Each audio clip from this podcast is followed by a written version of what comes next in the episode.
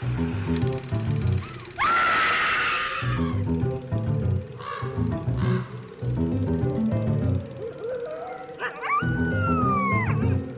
everyone, and welcome to Scream Scene, the horror movie podcast where we watch every horror movie ever made in chronological order and then we rank them from best to worst. My name's Ben. And I'm Sarah. Thank you for listening to us today. How are you doing today, Sarah? I am doing good. Uh, I got to show Over the Garden Wall to a friend who hasn't seen it before. Uh, and then, of course, turned them to listening to our episode on Over the Garden Wall. So, good day. Nice. We went to your company Christmas party a couple nights ago. Mm, It's a holiday party, Sure. specifically. company holiday party. And it turns out that the number one thing people know about me at your company is this podcast. Yeah, people ask me, so what do you do? And I'm like, oh, well, I do radio, I do D&D, and I do a podcast. And they're like, oh, a podcast. That sounds like something that is like within the realm of something I'm familiar with. that I can ask follow up questions on. Exactly. So, podcast follow up question What is the podcast? I'm like, oh, every horror movie ever made, blah, blah, blah. And they're like, oh, interesting. Okay, I don't like horror. and that's where the conversation usually ends. Right. Uh, but yeah, it, it was a very fun party. So, very, had a very fun time. How are you doing today? Um, I'm okay. I've been battling seasonal depression lately. Um, longtime listeners to the show will know that I struggle with mental health issues. Um, I have cyclothymia, which is like if you wanted to speed run bipolar disorder. And That sounds great. no. and uh, in winter, I, I get hit with seasonal depression uh, really bad. And so, yeah, I've just been trying my best to keep putting one foot in front of the other, keep waking up every day. We've been getting some really nice messages from longtime listeners uh, in our email inbox. Including someone who shared that they watched The Fugitive because of me, Yes, which is so dope. yes. And we've heard from people who make Scream Scene episodes into their date nights. So adorable. And we've had nice messages in our Patreon inbox as well. Um, so I just wanted to express some gratitude for those because it just really helps knowing how much you guys like the show. Speaking of which, we're going to get around to that appeal. Oh, yes. Uh, yes, we will. eventually. Uh, it's just we've been very busy lately. Somehow it is December. Yeah, right? November just kind of Blinked and you missed it. Yeah, no kidding. No kidding. Uh, but we are back with a regular episode of the show. So, what are we watching this week, Ben? This week, Sarah, we are watching Horrors of the Black Museum from 1959, directed by Arthur Crabtree. That name is familiar. Yes. Okay. He directed Fiend Without a Face. Oh, shit. Yeah, which was that the movie's dope as fuck. Yeah, that's the stop motion brain movie. Yes. Uh, for those of you who need the reminder. And in fact, uh, this film, Horrors of the Black Museum, is a co production between Anglo Amalgamated Productions in the UK and American International Pictures in the US. We've seen movies from both of those companies. Um, Anglo Amalgamated was run by Nat Cohen and Stuart Levy, and they distributed AIP Pictures in the UK. And then, of course, American International Pictures was run by uh, James Nicholson and Samuel Arkoff, and they distributed AA Pictures in the US. So, does that mean that this movie is going to have like an American lead? Um, so it doesn't. Oh. Uh, and I'll explain why. But um, it is a 50 50 US UK co production. Um, Anglo Amalgamated produced the original run of the Carry On films, which is a really famous British comedy series.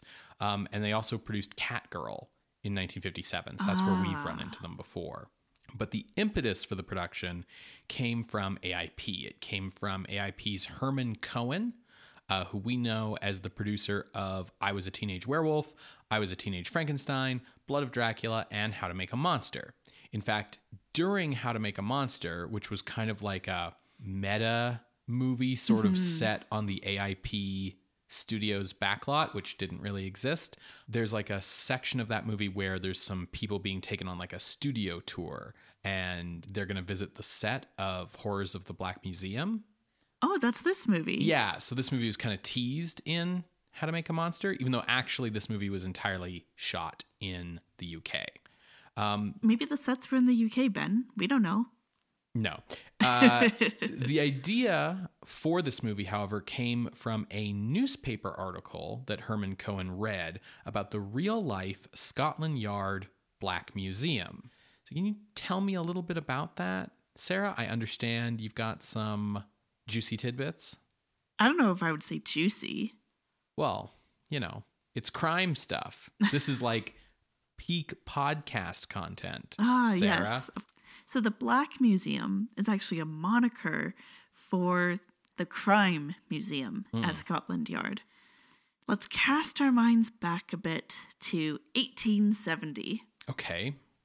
In 1870, the British Parliament introduced the Forfeiture Act, which finally abolished the automatic forfeiture of land and property as punishment for treason and felony. Hmm. Before this act, you did a felony, all your junk is going to the state and they're going to sell it and make some good money Got it. automatically. Now, with this Forfeiture Act, the state holds on to that stuff, and once you're released, so if you're not hanged or something, hmm. um, you can ask for that stuff back. Hmm. While holding on to this stuff, an enterprising policeman, uh, Inspector Percy George Neame, uh, was like, What do we do with all this shit? and he's like, Well, maybe we could, like, try to learn something about crime with all this evidence. And he proposed the Crime Museum, which was established sometime around 1874. Details are a little fuzzy, but that's kind of the date I saw kept coming up. The first exhibits were evidence from uh, the murder of this victim, um, including like evidence that should probably have been like put somewhere safe rather than just on display. But that's fine. It's the 1870s. Who cares? as well as uh, evidence from both old and new cases. Uh, all of this to be shared and displayed for learning purposes. So it's was it open to the public or no? No, because it's this learning purposes, the only visitors were uh, internal personnel, whether that be police or members of parliament, that sort of thing. Okay. There was a reporter from The Observer who came to the museum in 1877. So, Inspector Neame, he was made administrator of this museum, um, given a desk job after this great idea. uh, and the reporter was turned away by Neame. Interesting. Okay. so the reporter was like the one who came up with the Black Museum moniker in like this article that was like, it's so bad they wouldn't even let me in. It's the Black Museum. Got it. Got it. Got it. Okay. So I gotta say this has like a big, like kind of Batman vibe. oh, vibe. absolutely. Of like, I'm gonna keep all these mementos from all these criminals and put them on display in my little private museum that's only for me. well, it's for the police department. Yes. But absolutely correct vibes, especially because it didn't seem to be any rhyme or reason as to what went on display and what did not. So, some evidence that is on display there are weapons like knives, crowbars, uh, a cannibal stove. Sure. Um, there's also uh, weapons that are like weird, like uh, there's an umbrella gun and also an umbrella knife. Sure. Yeah. I mean, that's absolutely the shit that I'm gonna put on display in my crime museum. There are hangman's nooses, uh, some letters from Jack the Ripper, as Mm-hmm. Yeah, well that as seems like a great. Yeah. Absolutely. as well as uh, death masks of executed prisoners. yep. There's also um, the severed arms of a serial killer. Amazing. So that What you're you know. supposed to learn, I don't know. Well, you're supposed to learn that if anyone were to ever have those severed arms put on themselves after a tragic accident, that they themselves would become a serial killer.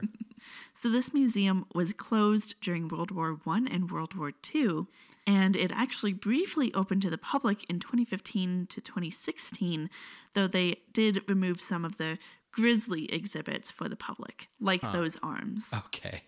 So it's still open today. They do have some exhibits on loan at other museums that are open to the public, so you can hmm. kind of see stuff that way. And they do have a video tour that you can pay about six pounds to view online. Okay. It's kind of like a like I feel like writing about the Black Museum for a reporter is kind of a like, oh, it's a slow news day. I know, I'll talk about these true crime evidence things that the police look at to study and Yeah. oh, what's what's going on in there? No, we're not allowed to look. Yeah, yeah. Um, I think what might have also piqued either this reporter or the producers, American producers' interest is that there was a 1952 radio program in the US about the Black Museum. Um, it was produced in 1952 in the US, rebroadcast in Europe in 1953, and was produced by Harry Alan Towers. Is that name familiar to you? Yes. He was also the producer for Orson Welles' radio program, The Lives of Harry Lime. Yes. Based on The Third Man. Yes. Because of this, uh, Orson Welles was brought on as host and narrator of this radio program. And it's called The Black Museum. And the idea is that Orson Welles tells stories based on different exhibits in the museum. Yeah, that seems like a slam dunk idea for a radio show. Like, hey, one of the things on exhibit in this black museum is this umbrella gun. Tonight, you'll learn the true story behind the man with the umbrella gun. Like, yeah, Absolutely. So, anthology, uh, kind of like a proto night gallery Yeah, situation. totally. Important to note here is that um, the stories were like loose, if at all, based on fact. Sure, because I bet it's a situation of like, that seems like a great idea for a show, but no one's allowed in the Black Museum, so you don't actually know what's on exhibit. And even if you did, like, aside from some of the most like obvious stuff, like, hey, there's Jack the Ripper's letters, I'm betting that, like, from Scotland Yard's perspective, it's like, well, no, that's there's like private information here. This isn't for public consumption, blah, blah, blah, blah, blah. So, yeah, Exactly. it's probably all fucking made up. Yeah. It's also being produced across the pond, as Right. it were. So they're not going to be doing research. What yeah, in the doing? in the fifties, where like the research you'd have to do is like calling up Scotland Yard and them saying no. exactly. Right. Okay. There was a 2002 TV adaptation called The Black Museum Mm-hmm. of this radio program, but I think the timing of that radio program with like AIP coming up with different horror ideas, I think everything kind of lines up that way. That makes sense. So, in terms of how closely Horrors of the Black Museum is based on anything true, we basically only have the publicity for the movie given to us by AIP to go on, Okay. which means that you probably shouldn't believe any of it. But according to the publicity, uh, Herman Cohen arranged to visit the museum uh, thanks to a contact he had there. Um, and he went to visit it with his standard screenwriting partner, Aben Kandel, uh, who had written all of those AIP horror movies that I just said Herman Cohen did. Um, and they went to visit the museum for inspiration, and all of the implements of murder used in the screenplay for this film were based on exhibits from the museum.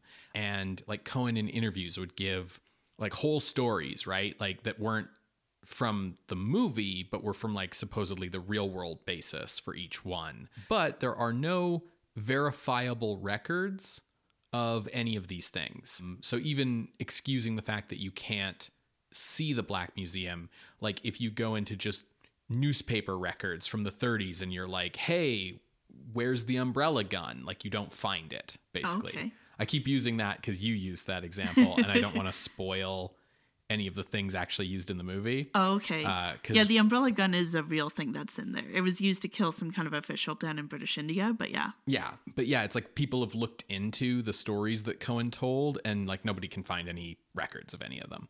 Um, At the time that he supposedly visited, they would have had a guest book. hmm, Um, so I feel like that's the first place someone would look. And if it was not seen that he signed it, uh, I think that means he didn't actually go. yeah, so I mean, maybe he did, maybe he didn't, maybe it was off the books. We don't know what's in there, so maybe this stuff was all in there. We don't know. We just only have a huckster's word for it, which like Very trustworthy. Yeah. So half the film's budget, which was $164,000 or 400,000 pounds, um, was provided by Anglo Amalgamated, and the other half by AIP. And the film was shot entirely in the UK. Thanks to the co-production element, it was the first AIP financed film to be shot in both CinemaScope and color. Ooh.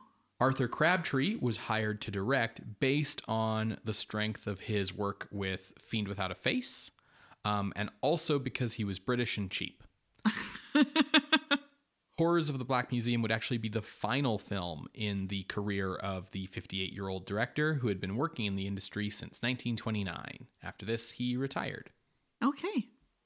Cohen was the film's producer and he was very hands on. He went over to the UK, he was on set every day um, to the point where, like, the film's cast and crew kind of found him a little annoying, like a little Uh, overbearing. a little overbearing, a little micromanagey. Um, but the film's British associate producer, Jack Greenwood, is the one credited as the film's producer. And that was to ensure that the film would qualify for the Eady Levy. yes. So the Eady Levy was named for Sir Wilfrid Eady, uh, who was a British Treasury official. And what it was was a tax on box office receipts. And then if a film qualified for the levy, the tax would be rebated, with half going to the exhibitors and half going to the British Film Production Fund, which was basically just like a pool that then movies could draw upon in proportion to their budget. And this was to encourage the production and exhibition of British films, right? It helped subsidize production and it also encouraged exhibitors because they were going to get this rebate if they showed British films instead of American films. In order to qualify for the levy, 85% of the film had to have been shot in Britain or a Commonwealth country, Okay. and you could have no more than three non British salaries in the budget for the film. So is that why they didn't have an American lead? Yes. Um, and why they said the producer was British.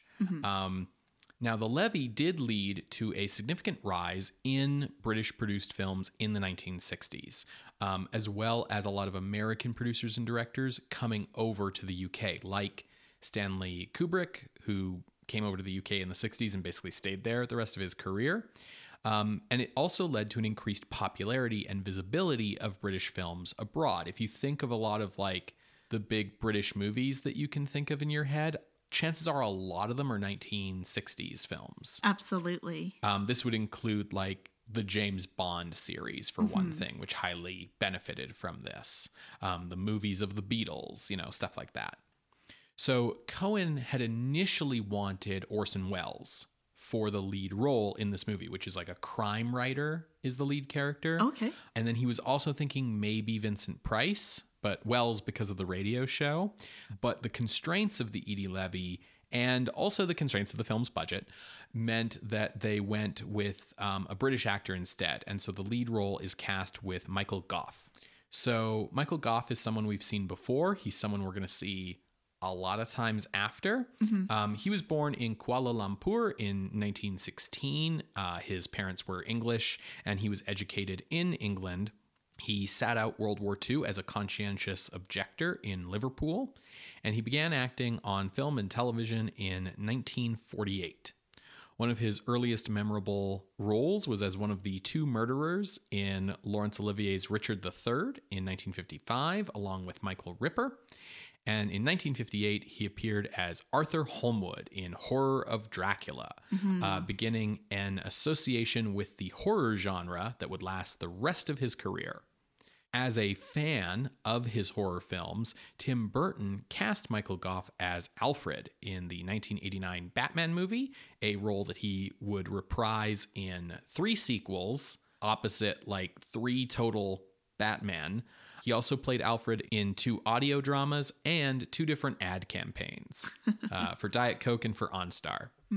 His last role in live action films was 1999's Sleepy Hollow for Burton, and his final roles, period, were voice roles in Corpse Bride and Alice in Wonderland, also both for Tim Burton. And he passed away in 2011 at age 94. That's a good run. hmm The rest of the cast is made up of the usual assortment of British character actors, including Geoffrey Keen, who might be best known for playing the Minister of Defense in six James Bond films from 1977 to 1987. For the film's US release, AIP's James H. Nicholson felt the movie needed an additional gimmick uh, to compete with the gimmicks of William Castle. So, to this end, a 13 minute prologue was added featuring psychologist Emile Franchel explaining the science of hypnosis and basically um, telling the audience that they were going to be hypnotized so that the film's use of color and sound would heighten the sensation of terror while watching the movie. Now, using um, visuals and audio to control an audience's emotions is just what movies do. Yeah. But um, the way that Franchel explains it is like, you know, your your mind associates certain colors with certain feelings, and so I'm going to hypnotize you to to feel those things, and and you'll think you're actually in the movie. You know how this gimmick is very different from William Castle? Hmm. It's 13 minutes long. Yes, um, he like introduces himself as an eminent psychologist and expert on hypnosis. He shows you how hypnosis works. There's a bit where he hypnotizes a woman not to feel pain and then sticks pins through her arm. And and yeah, and then he like hypnotizes the audience, explains how he's going to hypnotize the audience. Cohen thought that this prologue, which ran only in the US version, um, and it should be stated the film was not shot with this idea that it was going to hypnotize the audience in mind. This is Yeah. just a guy at the start of the movie saying this is going to happen. So Cohen thought that this prologue was hokey, uh, but audiences apparently went nuts for it. Like in theaters, people loved this shit. Okay. Um, when the film played on American TV, the prologue was actually removed, however, because of the FCC regulations against hypnosis and subliminal messaging on TV that had happened because of um, My World Dies Screaming. Yeah, that's funny. Now, as per AIP's sort of standard methods of movie making, uh, a second feature was produced so that this could be shown on a double bill. And that second feature is a comedy film called The Headless Ghost, uh, which was written in two weeks and shot in three weeks. Oh. Yeah, Oh, so interesting. So five weeks to make that movie. Well, they three weeks to shoot, but only two weeks to write. Maybe that means that they did some like retakes, you know. um, but I presume we will not be watching this since No. it's a comedy. Yeah, so it's basically a bunch of teenagers spend the weekend in a haunted castle, uh, and there's like a headless ghost, and they have to like solve the headless ghost's like murder. Okay. Or something. So it's like a proto Scooby Doo. Yeah, very proto Scooby Doo. No, the headless ghost has actually been remade uh, a couple of times, including as an episode of the television series Goosebumps. Fascinating. Anyways, um, this double bill was released on April 29th, 1959, and it was a smash hit with a box office of over $1 million. Damn. The Headless Ghost was largely panned as being garbage, but Horrors of the Black Museum attracted controversy due to its high level of gore and sadism. Ooh. AIP might have valued gimmicks. You know, they walked away from this seeing that gimmicks worked, that um, advertising that the movie was shot in Hypno Vista uh, was successful. But Anglo Amalgamated learned quite a different lesson. They learned that sadism sells, and they would apply that for their future films. Um, so if there's like a lot of gore and we're seeing color, you can kind of see a trace from Horrors of Dracula beyond the casting of Michael Gough, which is interesting. You can really see that that growth and Yeah, exactly. So, Horrors of the Black Museum was released on DVD by VCI Entertainment. That DVD is out of print. I am unaware of any other releases of the film. So, good luck finding the DVD. Um, to the seven seas. yeah. Uh, that DVD is the British version of the film with the American 13 minute prologue included as like an optional special feature. Okay. Which version will we be watching? So the only difference is the inclusion of that prologue or not. So do you want to watch the 13 minute prologue explaining how hypnotism works? I don't. so then I'm we'll watch the British version that doesn't have it. Okay. All right. cool. Um, all right. Well, folks, you're going to hear a brief musical interlude, and when we come back, we will discuss Horrors of the Black Museum from 1959, directed by Arthur Crabtree. See you on the other side, everybody.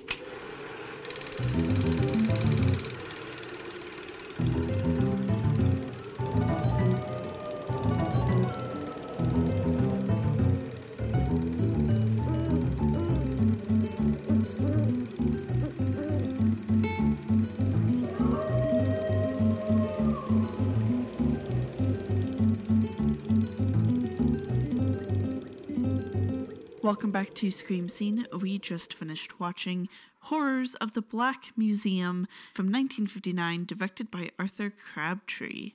Ben, thoughts? Um, so I really wanted to like this. Yeah, So it's a real shame it isn't good. I I think it's just trying to do a bit too much. I think it's fairly good. It is indeed trying to do a bit too much. This is a case of them being like, I don't know what's gonna work, so let's just do a bit of everything. Yeah. And they do find something that works, but you do have to wade through all the other things.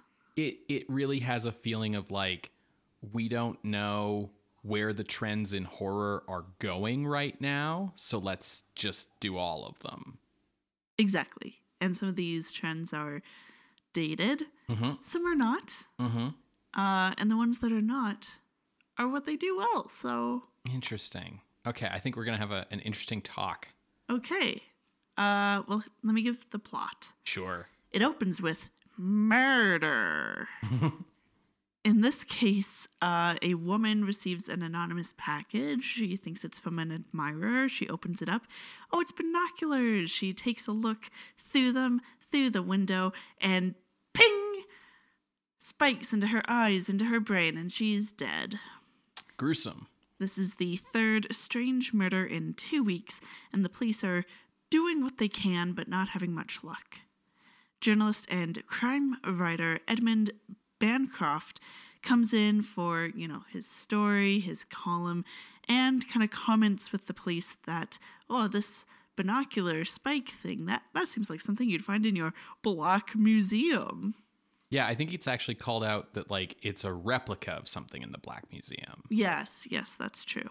Now we follow Bancroft after he leaves the police station. Um, he goes to Aggie's antique store, um, where he seems to buy antiques here a lot. Uh, and this time he finds a knife that's like wavy, Yeah, a Flamberger knife. the official name, wavy knife. Um, and he buys that. He's super stoked about it. Um, he heads home and gives that to his assistant, Rick, um, to put in uh, their own personal black museum in the basement. And they do have quite an extensive collection here. Then we see Bancroft goes to his doctor, Dr. Ballan, who comments on Bancroft's like almost state of shock. And this is like the third time you've come to see me, and it's always after these most recent murders. Like, I think you're taking your work too seriously. Um, and Dr. Ballan also says that, like, you know, ben- Bancroft, like, you're not in the best of health. He walks with a cane, blood pressure's all over. Like, I think you overworking yourself is going to kill you. Uh, we also see that Dr. Ballan, to his nurse, is thinking that Bancroft might need to be institutionalized, at least for a short time, um, to help with this, like, health issue. Finally, we see Bancroft goes to his girlfriend's house. Her name is Joan. Uh, she has kind of a, a Harley Quinn accent in by way of England. It's it's like if Marilyn Monroe had a Cockney accent. Uh, yeah, that's what I said. Now they have a fight because Bancroft's a dick. Yeah. Joan's not the best either. She says some very ableist things and it's is quite rude, but Bancroft isn't good either. Yeah, um, I also think that the word girlfriend in your description of her is doing a lot of heavy lifting because I think it's it's pretty heavily implied that she is um, sort of a a paid uh, escort uh, for Yes. Bancroft. To the point where um she's basically paid to stay in her apartment all day. Yeah, Theoretically, she can leave, but yeah, real um, Hyde and Ivy vibes. Yes. Now, during that fight, Joan slips that um, she knows that Bancroft knows who the murderer of these latest murders are because he just talks because he's a bit of a megalomaniac. That kind of seals her fate. So she goes out in the town solo and is having a great time. She's like, I want to live. My parents died by a bomb and I want to live and not be stuck at home. And then she goes home and, you know, goes and lays down her head on her pillow. And when she looks up, she sees some kind of disfigured man and a guillotine that chop comes down and uh, kills her. Guillotine. Listen, Guillotine. all the all the British people in this movie say guillotine, and I just I can't have that continue on the show. I've always said guillotine, and you've always corrected me when we've brought it up on the podcast. So I I apologize. That's I right. think it's because they all said guillotine that I I Yeah. fell back in. no, no, totally. Everyone in Joan's building hears her scream before the blade hit, and so they see the disfigured man running away. They think he's like some kind of old guy, but he was really fast and also wearing teenager clothings, uh, similar to what Rick wears. Hmm. Same haircut as Rick too. same haircut. It's it's it's Rick, and Rick just has makeup on. Yeah. Well, in the context of the movie, it's more than makeup, but uh, yes. So then we see it's like the next day. Bancroft is out promoting his new book, Terror by Night, or something like that. When Superintendent Graham shows up and he's like, Yeah, I think this is all schlock, but you know, here's to you, Bancroft. By the way, we happen to catch the murderer. Um, his name is Tom Rivers, and he's confessed to the past four murders. And Bancroft is like, Really? Hmm, you've caught someone. Hmm. And it turns out that Rivers is actually uh, someone who is like a mental patient, has schizophrenia, and basically is willing to confess to any crime. Meanwhile, Bancroft heads to Aggie's Antiques uh, just, you know, to browse. And Aggie's like, Yes, I have this new thing for you. And it's going to be $12 million. And he's like, $12 million? Twelve hundred pounds. That's like Yes. $12 million with the conversion rate and inflation. No. Um, and Iggy's like, yeah, I know that the murder weapons in like these past few murders have been things that I've sold you. So I want some blackmail money. And Ben and I are just like, tale as old as time. Don't blackmail murderers. yeah. How many times have we said that on this show?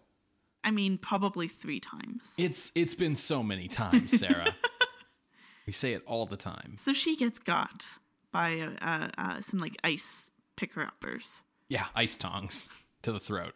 Yeah, picker uppers. Mm-hmm.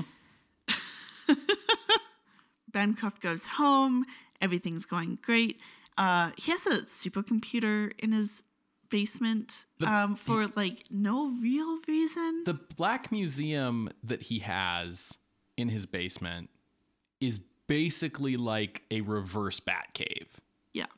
Yeah, it's like a crime lair. And um, Dr. Ballan arrives because he's like really concerned about Bancroft's health. And when he comes in, he's brought into like the the Black Museum and he sees the supercomputer and he sees that like there are all these like weapons everywhere and he's like it's you, Bancroft. You're the murderer. But don't worry. Submit yourself to me as uh, like a doctor and a patient, and we'll get you the mental help that you need.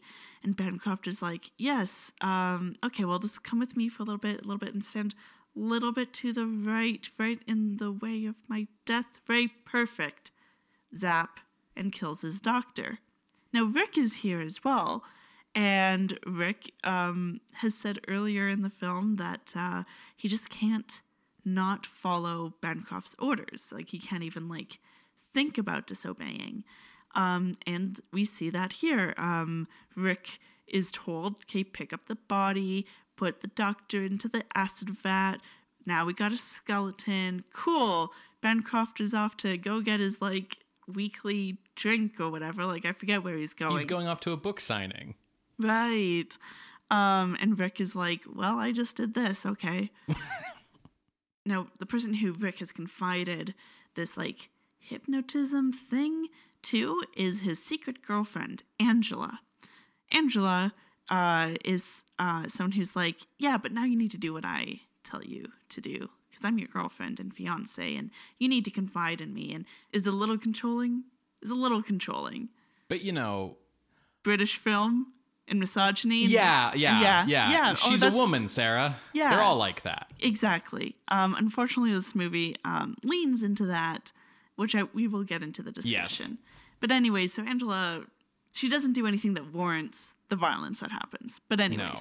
so um, when Bancroft comes back, Rick and Angela are making out in the Black Museum for some reason. Yeah, And- honestly, everything that happens from this point on is Rick's own damn fault because that was a stupid decision. Yeah. Like your employer has a secret murder basement and you're like, I can't tell you, girlfriend, about my employer, but I can make out with you in his murder basement. He's told me never to bring anyone to. Like, come on, Rick. Yeah. So the thing about Rick and Angela is they've kept their relationship a secret to everyone because Rick was like, Well, I need to tell my employer before we tell anyone else, and just hasn't told Bancroft yet. And this is, you know, Bancroft finds them and learns that way. So that's a great start to this relationship. Yeah. And so Bancroft kind of like, you know, shuffles Angela off, like, go wait in the living room, it's fine. And then just loses it on Vic because, like, this was supposed to be our secret area. And, Yeah, like, my secret area, but our secret area where, like, we do things. Yeah. Robin let a girl into the Batcave. Yeah. And, And. Batman's super mad about it. Exactly. Because, you know, Rick, you can't trust women because Mm-hmm. women will, like, tell on you. Like, if you're doing murders, they'll tell on you. If you're not doing murders, they'll tell on you. Um, you can't trust them with anything. Yeah, they'll blackmail you. The first time you get into a fight, she's gonna like use this against you. Yeah, women are just the fucking worst. It makes sense that Eve was the one who was like tempted before Adam. Like, just the full misogynistic tirade. Um, and then he shifts gears a little bit, and Bancroft starts going on. Uh, but you know, Rick, you are obedient. That's like your best defining feature. and um, all this, all that the light touches, will be yours because you're so obedient to me. You know, it's it's my fault that you you've fallen into the hands of this woman because it's been so long since our treatments.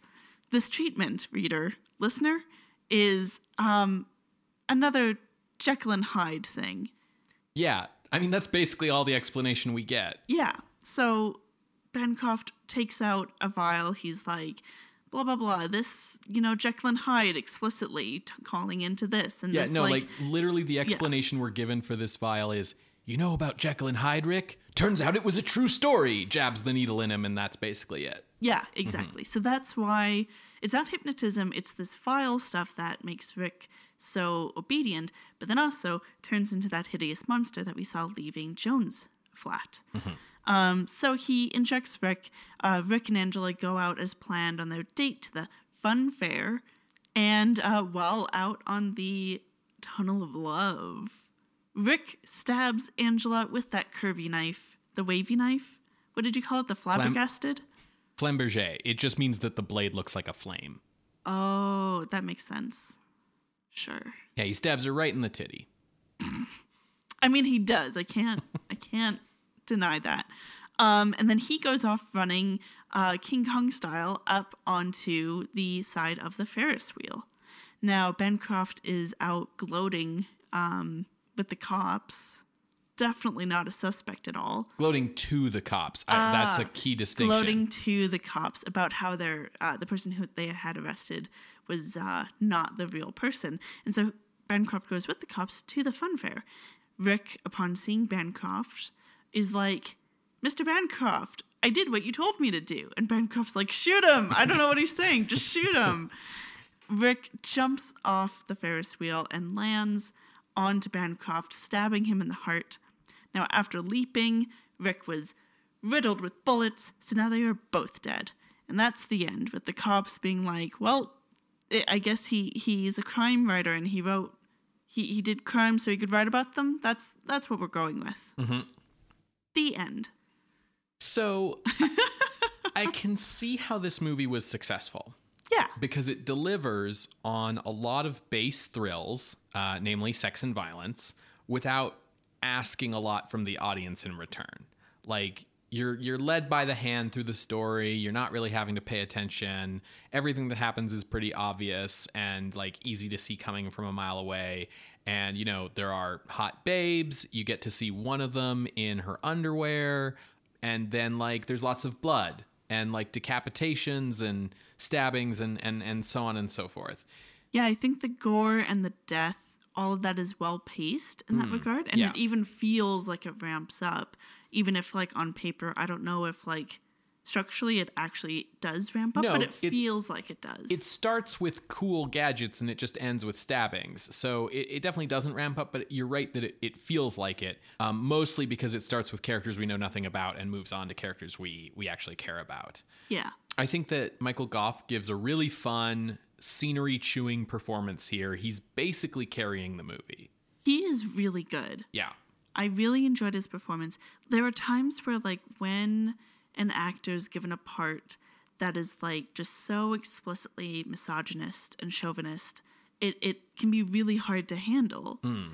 And what I liked about Michael Gough here is that, you know, it, he, he doesn't, like, make it palatable by being, like, charming or something, right? Where it's like, well, like a Don Draper kind of deal Right.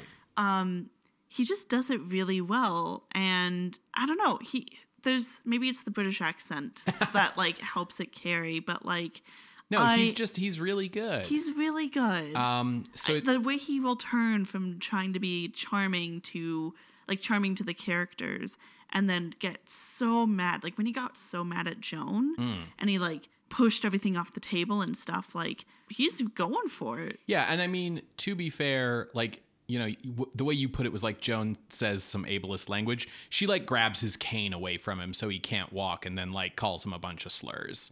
So yeah she says that you're not a man because you use a cane Yeah. that's kind of what i was meaning Yeah. Um, the thing I do want to point out about Gough's performance here is he was Arthur Holmwood in Dracula, which was like the heroic part in Dracula, the romantic lead.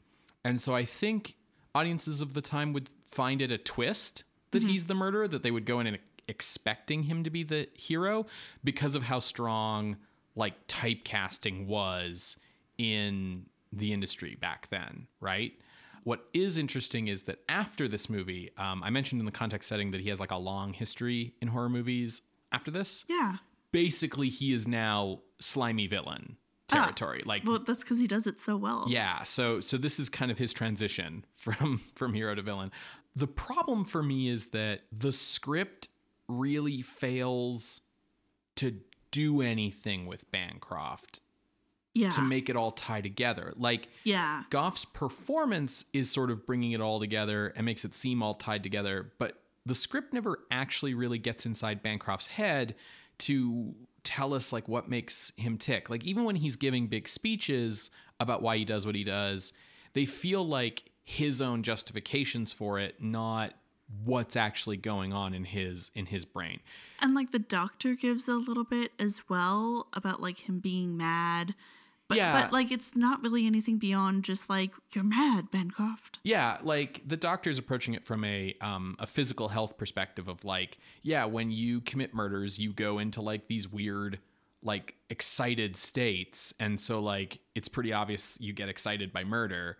But it's like, okay, so he commits murders so he can write about them, like that. That's one thing, but that's that's actually not insane. That's actually like legally speaking, that's like a sane motive for murder. Yes, yes. Um, but we know from his doctor that he is insane. So then it's like, okay, well, what's up with his psychology? Like, is he a sadist? Well, it's not that he gets off on like causing pain to people. He does seem to get off on power. definitely power. Definitely the idea of like wanting to create like the perfect crime and like not getting caught and kind of flaunting that. But like, why? What's Yeah. the connection between all of these things? Like, you can kind of draw it yourself by being like, oh, well, you know, intellectual power that he's smarter than the police and like, you know, direct power over Rick and like the power of life and death over victims and things like that. But then it's like, is his disability supposed to like tie into that? And what's the deal with his disability? Like, they make enough of a deal about the fact that he walks with a mm-hmm. cane that you would think that at some point we'd get like an explanation, like it's an old war wound or like a woman stabbed him in the thigh or like something, like some kind of origin story for it because it seems like it's super tied into his deal, but we never like explicitly get a connection. Yeah. Like again, it's something where you can draw the lines for yourself if you want by going, well, you know, Joan makes fun of how like he's not really a full man because of his disability, so maybe that's why he craves power or whatever. But like the movie doesn't do that Yeah. for you. Um, the movie doesn't really explain how his misogyny is tied into any of that, even though that's clearly a big part of it because all of the victims are women. So And like the police even comment on that as well. So it's it's part of the killer's pattern and stuff. So like in a modern movie, you would expect there to be some sort of you know criminal profile here that would tie it all together. You know, his mom was mean to him as a kid or whatever the hell, and we don't really get that. No, I, it's kind of a case of like throwing a bunch of stuff into the soup to see what will really make it work.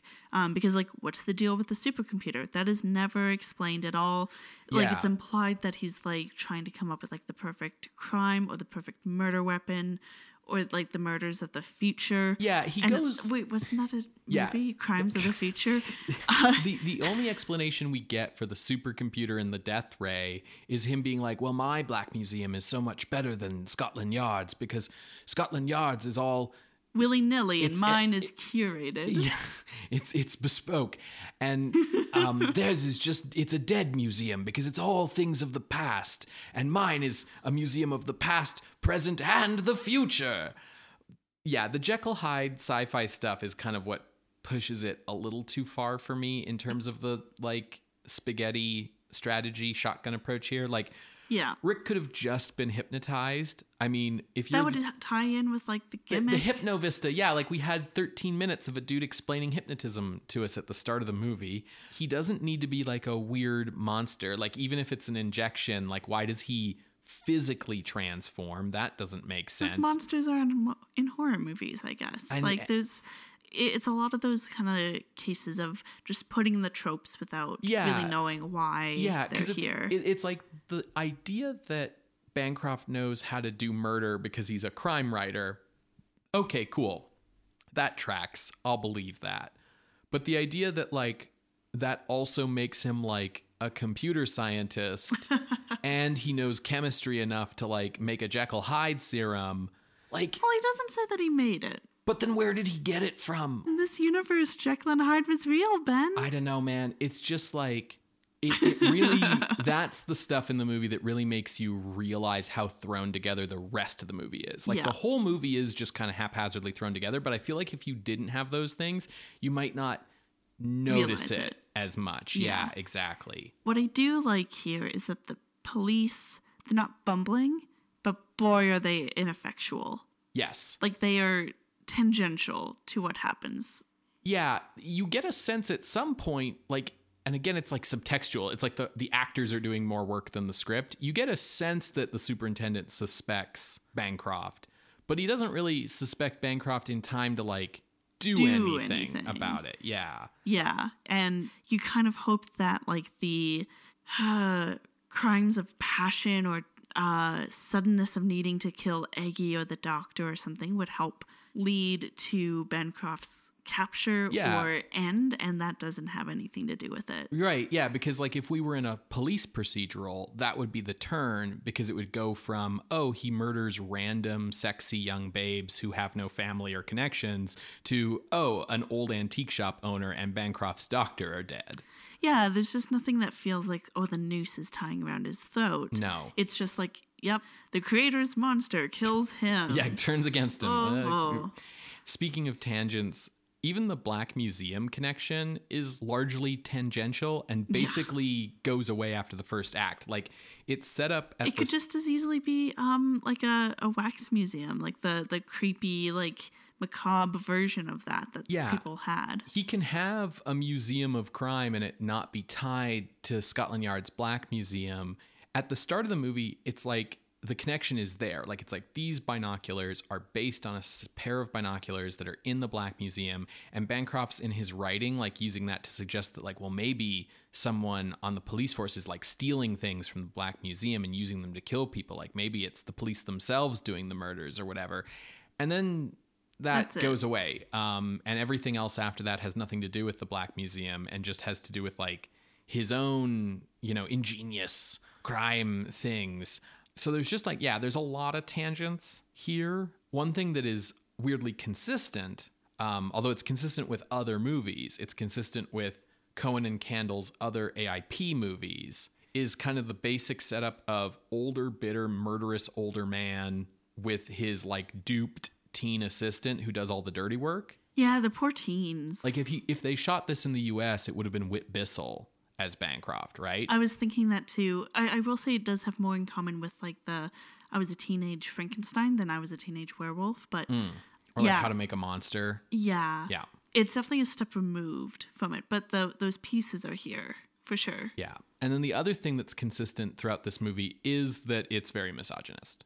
Yeah, but I mean it's uh textual. It's not just like happenstance, right? Yeah. So I have to like acknowledge that yeah, the murderer is the most misogynistic person. Yeah, it here. is the villain Yeah. who's misogynistic, but I think it bleeds into the script in a way because yes, it's just the villain who's a misogynist textually in the story, but in terms of like their representation as characters, women only exist in this movie to get talked shit about and then murdered. Yeah, no, the casual uh and dare I say like microaggressions against women are very prevalent here. Yeah, I mean, you've got Joan, who is an implied sex worker, but is like every negative stereotype about that kind of person ever, right? Like she's just like all in it for the money and she's just like constantly belittling Bancroft and she's very clearly like super shallow and she's clearly just using men. Like when she goes out to the bar there's like a guy who's buying drinks for her and then she's like yeah i was just using you for the drinks. I'm not going home with you. Fuck you.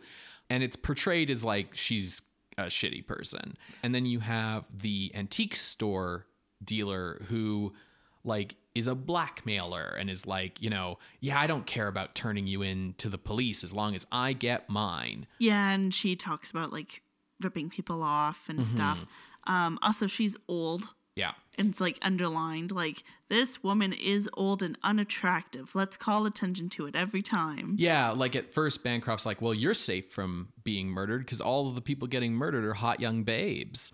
And then we have Angela, who is probably like the least at fault from an objective perspective. Like she's just Rick's girlfriend. She's just trying to be a part of Rick's life. Yeah. And unfortunately, Rick's life is supposed to be a secret. Yes.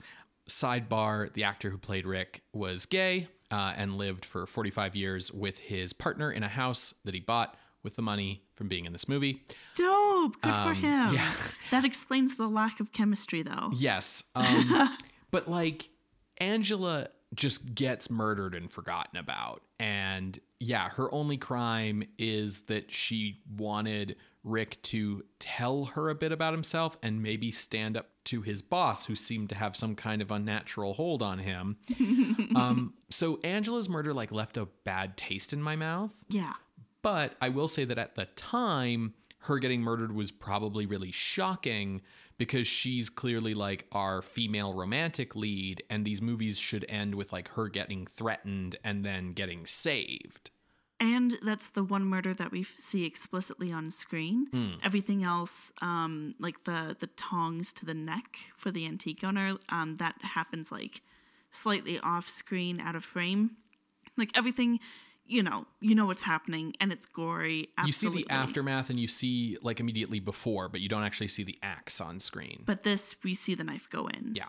So, like, I'll give it that as a horror movie that that's effective. Yeah. Um, but just like it's one bit of misogyny after the other to the point where even though yes textually all the misogyny is coming from the bad guys there's nothing in the script to really balance it out so the movie ends up kind of feeling very misogynist as well yeah. Well, let's move on to ranking. okie dokie so i have just got a spot picked out Oh, Okay, let me give you my range then. Okay. By the way, listener, we did calculate what was the last British horror movie we watched, and that was Corridors of Blood from episode 256. And it ended up not ranking. So that's not going to be any kind of help. Yeah. and we we did do um Hounds of the Baskervilles, but we did that as a horror adjacent. Yes. Now, Crabtree's last movie that is on the list is Fiend Without a Face. That is ranked at number 33. Mm-hmm. Way too high for this movie. Mm-hmm. Way too high for Horrors of the Black Museum. As I started looking down, I kind of came to, you know, I was a teenage werewolf. That's at 63. Mm-hmm. Um, I feel like that's that movie is significant for the teen stuff. This movie isn't hugely significant uh, in that same sort of way. Um, so it continued looking below. For the record, I was a teenage Frankenstein is at number 75. And I thought like, you know, they're a little comparable. I can kind this feels a little closer. Particularly though my eyes were drawn to another British horror movie in this range, which is The Abominable Snowman at 70. Yeah. That movie is so good, way better than this movie. Um, so definitely going below 70. Also below here we have Curse of the Undead, which is the vampire western. Yes. Fucking yes. Love that movie. Never will say a bad word about that movie. I love it. Uh, below that is um, Misterios de Ultratumba, which was um, also um, the the pit of Doctor X or something like that. Yeah, um, that's the movie where the two scientists make a bet about who can tell the other about what it's like to be dead, and there's a convoluted storyline involving a girl and her father, and Yeah. yeah, Another case of lots of pieces in the stew here. Yes. Um, I think that is a pretty comparable place for Horrors of the Black Museum. So that's kind of, you know, I'm looking around 72, but as far as my range goes, I would say, you know, 71 down to 75. So that's Curse of the Undead to I Was a Teen Frankenstein. All right, well, high five, Sarah. Oh. because my spot was 72. Oh, sweet. Yeah. Um, Oh. Basically, I decided instead of looking at Crabtree, I would look at Cohen. Um, I made kind of the same conclusions about this being worse than Teenage Werewolf, so I looked for Teen Frankenstein, you know, and looking around that area and seeing like Blood of Dracula, Black Sleep, It Conquered the World. I'm like, no, no, no, no, this is better than those, like just from a production standpoint, right? We're in color, we got CinemaScope, we got blood, we got gore. But then, like, winking my way up, I came to the same conclusions about Abominable Snowman and Curse of the Undead. I'm like, no, no, no, no, those are way stronger. And looking at yeah, the, the Black Pit of Dr. M, I think is what it is in English, but Misterios de Ultratumba or Mysteries from Beyond the Grave would be the literal, you know, translation. Um, that movie was kind of a mess. This movie's kind of a mess, but I think the thing holding it together is Michael Gough, and I don't think Misterios de Ultratumba had a similar performance holding it together. So I'm, boom, 72. That's what I want to do. And yeah, we were on the same page here exactly. Oh, sweet. I will just say below that is uh, The Return of Dracula at 73. That's um, Dracula comes to suburbia. Yeah, and so that had some really interesting themes about like an immigrant story and stuff that it was like playing with but not really doing much with.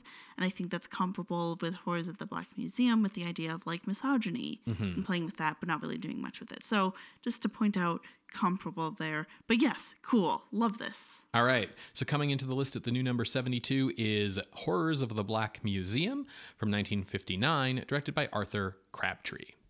If you would like to see this list, you can go to our website, screamscenepodcast.com. There you can find links to the many episodes we have mentioned today, as well as our appeals box. If you would like to contest this or any other ranking, you can drop us a line through our Ask Box on Tumblr. You can reach out over email at screamscenepodcast at gmail.com or over Twitter at underscore screamscene. Scream Scene updates every Wednesday on Apple Podcasts, Google Podcasts, SoundCloud, and Spotify. You can subscribe to the show using our RSS feed. You can help the show out by leaving us a rating or a review, or just telling a friend about the show, whether that's on social media or over the phone, perhaps. Phone calls. You can also help the show out by heading over to our Patreon and becoming a patron of the night for as little as a dollar a month. You uh, throw us that buck a month and we'll thank you on the show. You up that support to $5 a month and you'll get access to regular bonus cut audio from past episodes. And at $10 a month, you get access to regular bonus like writing from Sarah and I, all kinds of stuff. There's a ton of stuff that we put out for October for patrons. And once you become a patron, you can access like the whole back catalog. So, yeah, there's a lot of cool stuff there. Um, most exciting, of course, is our monthly poll for patrons on what we will be doing for our horror adjacent bonus episode each month. And for December, it's looking like it's going to be Uh, we are officially calling it. It is the Nightmare Before Christmas. Yeah, which like not I'm not I'm not surprised, y'all. No. Um so if you want to get in on the vote for January, that's patreon.com slash scream scene podcast. So, Ben, what are we watching next week? Next week, Sarah, we are watching a movie that is often ridiculed, but just might be an underappreciated gem. It's The Killer Shrews.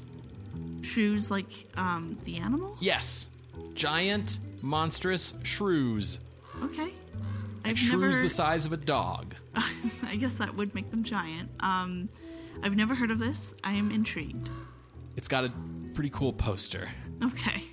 Well, we'll see you next week, Creatures of the Night. Bye. Bye.